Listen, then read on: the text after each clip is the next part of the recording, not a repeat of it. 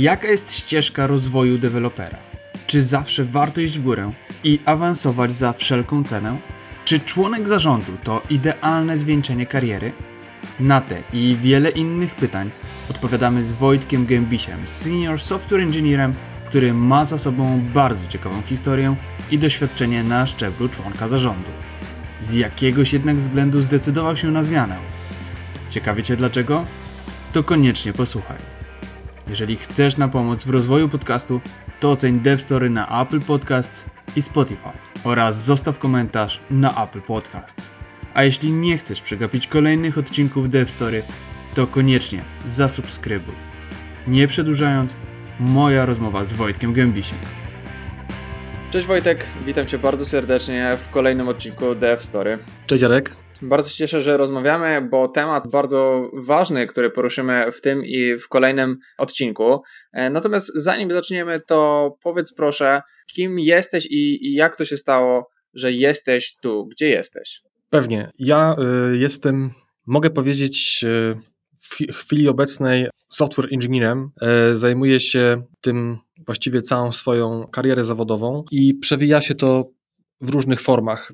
Zaczynałem pewnie jak większość inżynierów od takiej pracy już w trakcie studiów. Udało mi się gdzieś tam na trzecim czy czwartym roku trafić na praktyki do jednej z krakowskich firm. I tam moje pierwsze doświadczenia, nawet nie z samym obszarem technicznym, ale takim bardziej powiedzmy życiowym już udało mi się pierwsze jakieś doświadczenia zbierać. No i wiesz, i tam gdzieś po drodze przez różne zespoły, przez różne projekty gdzieś tam ewoluowałem zawodowo.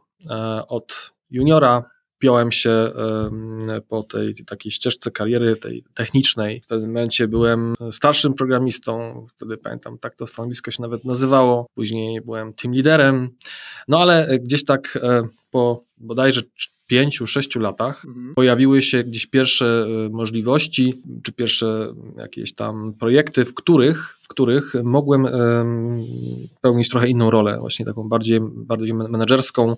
Najpierw byłem team liderem, takim tech leadem, później troszkę bardziej poszedłem w stronę lidowania w ogóle projektem, później wiesz, gdzieś tam management zobaczył, że radzę sobie całkiem nieźle, więc idziemy dalej, idziemy głębiej, idziemy coraz wyżej. No i to tam po naprawdę dość szybko skończyło się na tym, że wiesz, gdzieś tam dostałem propozycję objęcia funkcji członka zarządu tej spółki. I to wszystko w tej jednej firmie, w której zaczynałeś jako praktykant, tak? Tak, od tego praktykanta dokładnie. No i wiesz, i ja wtedy to bardzo gdzieś tam, to trwało kilka lat, ale mimo to gdzieś tam ten dynamizm bardzo mnie motywował, że jednak wiesz, że firma cię docenia, że coś się dzieje, że coraz większe zaufanie.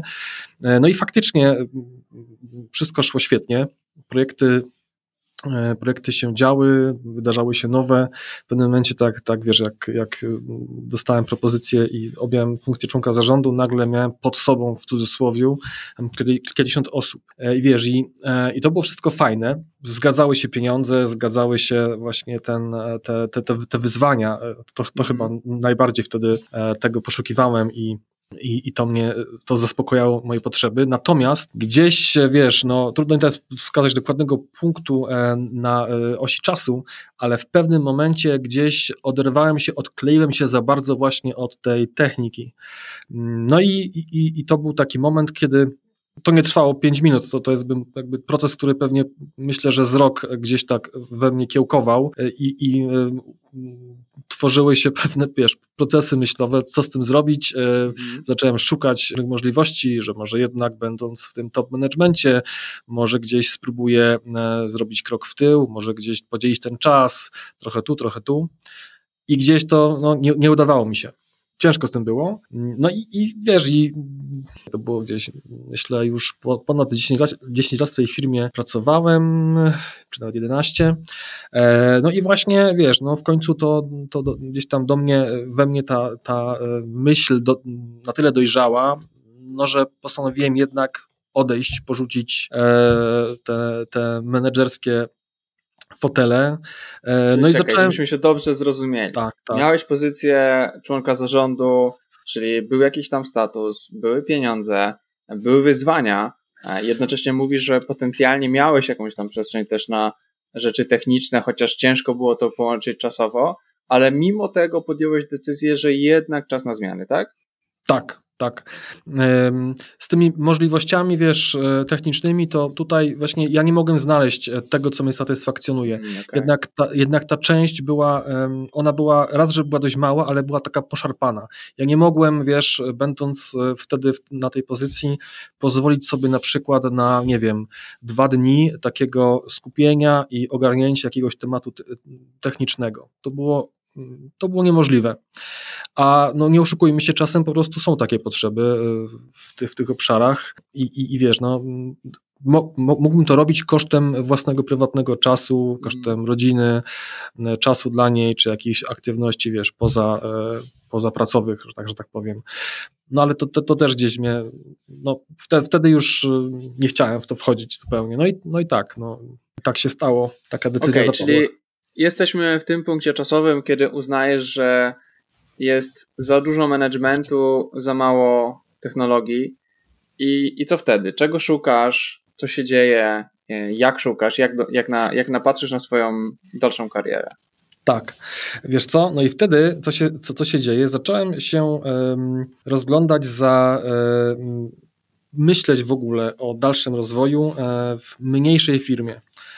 To po pierwsze, mniejszej dlatego, że jakoś, nie wiem, mam takie poczucie, że w mniejszych firmach jest większa, po pierwsze, elastyczność, nie ma tego jarzma korporacji, które naprawdę ja będąc w trybach, chociaż to i tak nie była jakaś super duża korporacja, kilkaset osób, ale jednak było bardzo dużo tych naleciałości. Ja naprawdę czułem się skrępowany. Mimo tego, że to ty byłeś na pozycji tej zarządowej. Tak. Oczywiście.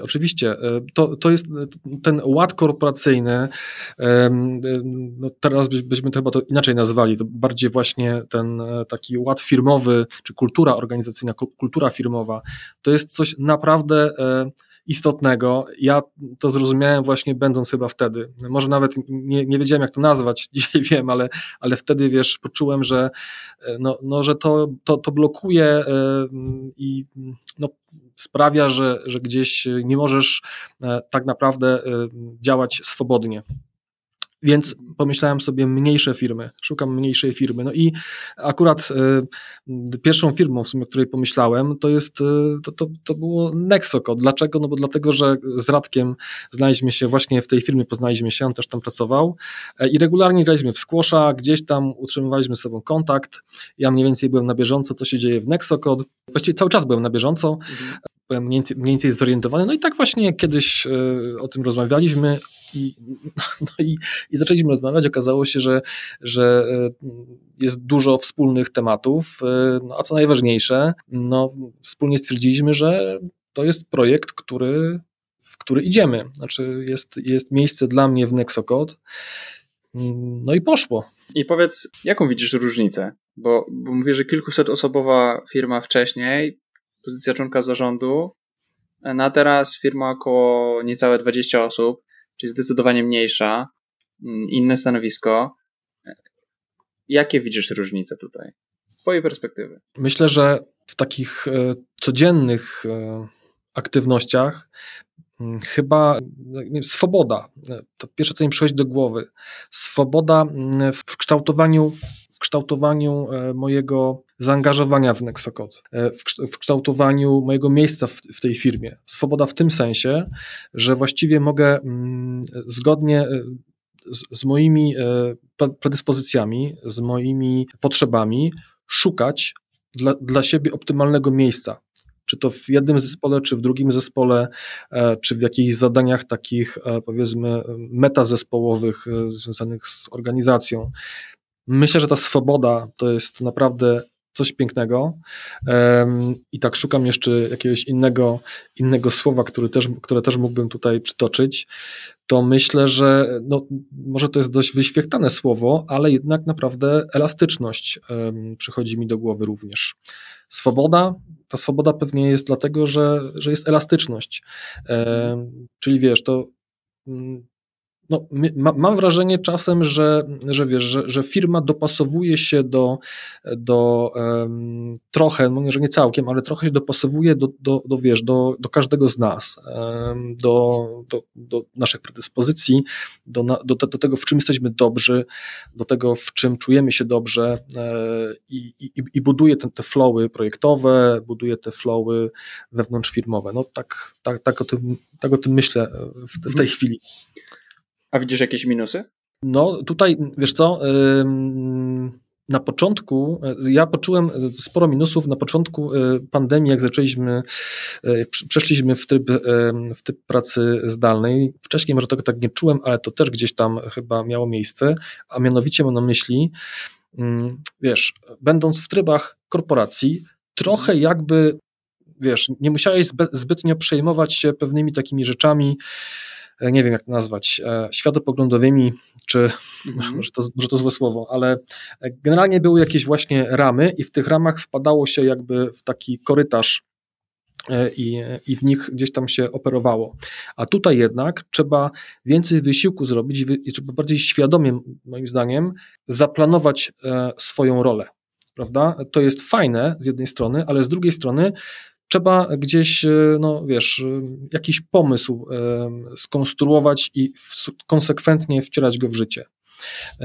Nie wiem, tak to nazwą. Nie wiem, czy wiesz, co chcę powiedzieć. Wydaje mi się, że rozumiem, czyli z jednej strony jest możliwość kreowania siebie, ale z drugiej strony to też jest pewne wyzwanie, to jest pewna trudność, bo to kreowanie siebie oznacza, że potrzebujemy pewnej samoświadomości, potrzebujemy czuć i wiedzieć, gdzie jesteśmy mocni, gdzie nam brakuje, a jednocześnie z otwartością mówić o tym właśnie, gdzie nam brakuje i gdzie na przykład potrzebujemy wsparcia. Tak ja to widzę, nie wiem, czy to jest to, o czym ty mówisz. Tak, zgadza się. To wymaga zaangażowania, wymaga po prostu gdzieś kreowania, tak jak o tym myślę z mojej strony, czegoś takiego. No ale myślę, że to też wiesz, nie przyszło z dnia na dzień. Ja myślę, że cały czas się tego uczę, ale no, to jest coś, co myślę, no, trzeba wypracować jakoś, a może to samo przychodzi, jak jesteśmy w odpowiednim środowisku odpowiednio długo, może też trochę nasiąkamy tą kulturą organizacyjną i sami gdzieś tam podświadomie nawet różne wiesz, jakieś sygnały wejściowe pochłaniamy i to zaczyna działać. To też według mnie pokazuje dosyć mocno, kto się nie odnajdzie w takiej firmie, bo no, tak jak mówisz, potrzeba pewnej samoświadomości, potrzeba pewnej odpowiedzialności też, wydaje mi się. I to, co ja widzę, bo też ja wyszedłem z dużej firmy, bardzo dużej firmy, przechodząc do Nexo i ja zauważyłem ogromną różnicę w takim podejściu do ownershipu, że tak powiem, naszych tematów. To znaczy w korporacji te rzeczy czasami się rozmywają. Można sobie pozwolić czasami na to, że przychodzisz i się ślizgasz po tematach i nic nie wnosisz. W mojej organizacji od razu widać, kiedy przestajesz wnosić, kiedy przestajesz performować, bo to ma ogromne przełożenie. Każda jedna osoba, nie wiem, powiedzmy jak jest nas 20 osób, to jedna osoba to jest 5% jakiejś tam wspólnej wartości i pracy. W przypadku jednej osoby w 1000-osobowej firmie to jest tylko promil. I to jest kolosalna różnica, która też przekłada się na pewne poczucie z jednej strony wyzwania, a z drugiej strony takiej odpowiedzialności, że jeżeli ja nie poczuję odpowiedzialności i nie poczuję, że jestem w jakimś przynajmniej stopniu zaangażowany w firmę, no to znaczy, że to pewnie nie będzie miejsca dla mnie. Tak, słusznie. Ja pod tym się podpisuję. Myślę też, że to takie podejście ślizgające się w korporacyjne, ono może być atrakcyjne dla niektórych osób, ale naprawdę to jest krótki termin. To jest termin, nie wiem, miesięcy, maksymalnie pojedynczych lat, kiedy można się ślizgać. W pewnym momencie już to ślizganie po prostu staje się kamieniem u nogi i bez tego właśnie świadomego, myślę, kształtowania czy prowadzenia jakby swojego zaangażowania w organizację, no to ja przynajmniej nic innego, nie mam innego pomysłu niż to, co teraz tutaj w Nexocode, to czego doświadczam i to, czego jestem częścią. No, ja ci powiem, że był taki czas, było takich kilka miesięcy, parę lat temu, gdzie pracowałem i tak naprawdę wszystkie moje obowiązki ja mogłem zamknąć w 2 godziny pracy. Etat miałem cały, 8 godzin, więc musiałem je bardzo mocno rozciągać, więc nawet nie to, że próbowałem się jakoś specjalnie ślizgać, ale po prostu nie było roboty i powiem szczerze, że dla mnie to była katorga, to było męczące, to było nudne i ja dosyć szybko uznałem, że to nie jest miejsce dla mnie i myślę też, że właśnie w takiej firmie jak Nexocode to by nie przeszło po prostu, bo o ile jest elastyczność, jest odpowiedzialność, jest swoboda, no to trzeba wnosić tą wartość, bo inaczej się to po prostu nie będzie spinało. Tak, też tak sądzę. Mhm.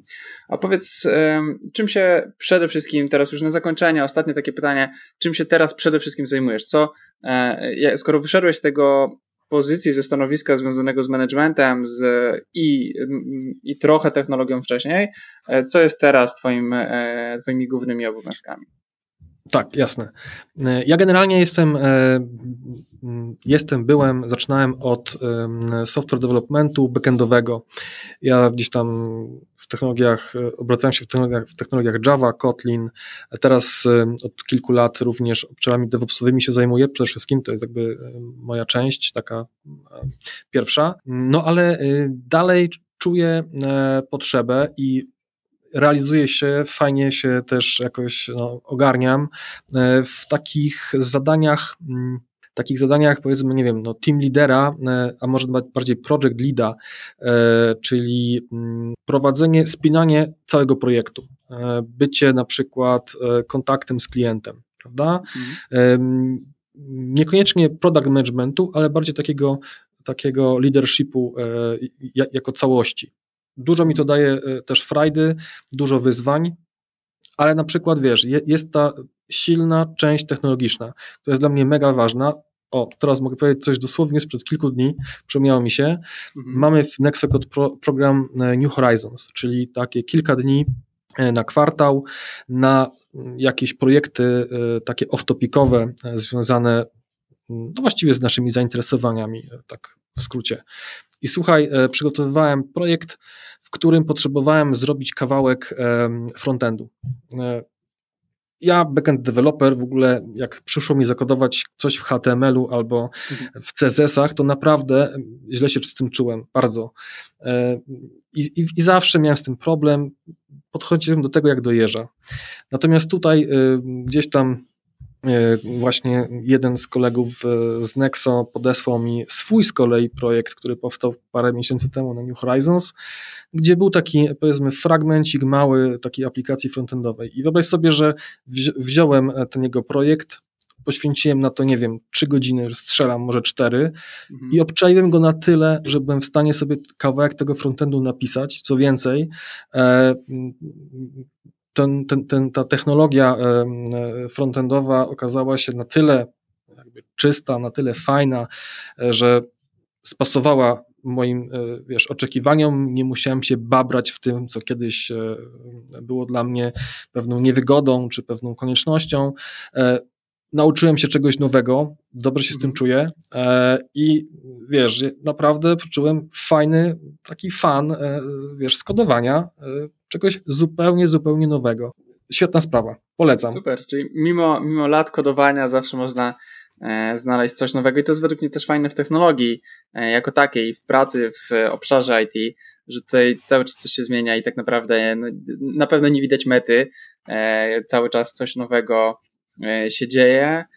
Już jedno to jest to, co będzie się działo z programowaniem, bo cały czas pewne nowe rzeczy wychodzą, ale też pojawiają się zupełnie inne rzeczy związane z machine learningiem, ze sztuczną inteligencją, z VR-em, z AR-em, z Web3 i tak dalej, więc tego jest cały czas bardzo dużo. Ja myślę, że to jest też niesamowicie taki stymulujący obszar do tego, aby w nim być, bo cały czas można poznawać nowe rzeczy. Pewnie, że tak.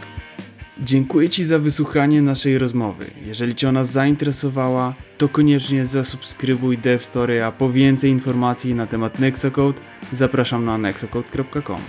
Aktualnie szukamy Angular, Kotlin i .NET deweloperów na poziomie mid i senior, tak więc jeżeli to Ty, to tym bardziej serdecznie zapraszam. Dziękuję Ci za dzisiaj i do usłyszenia.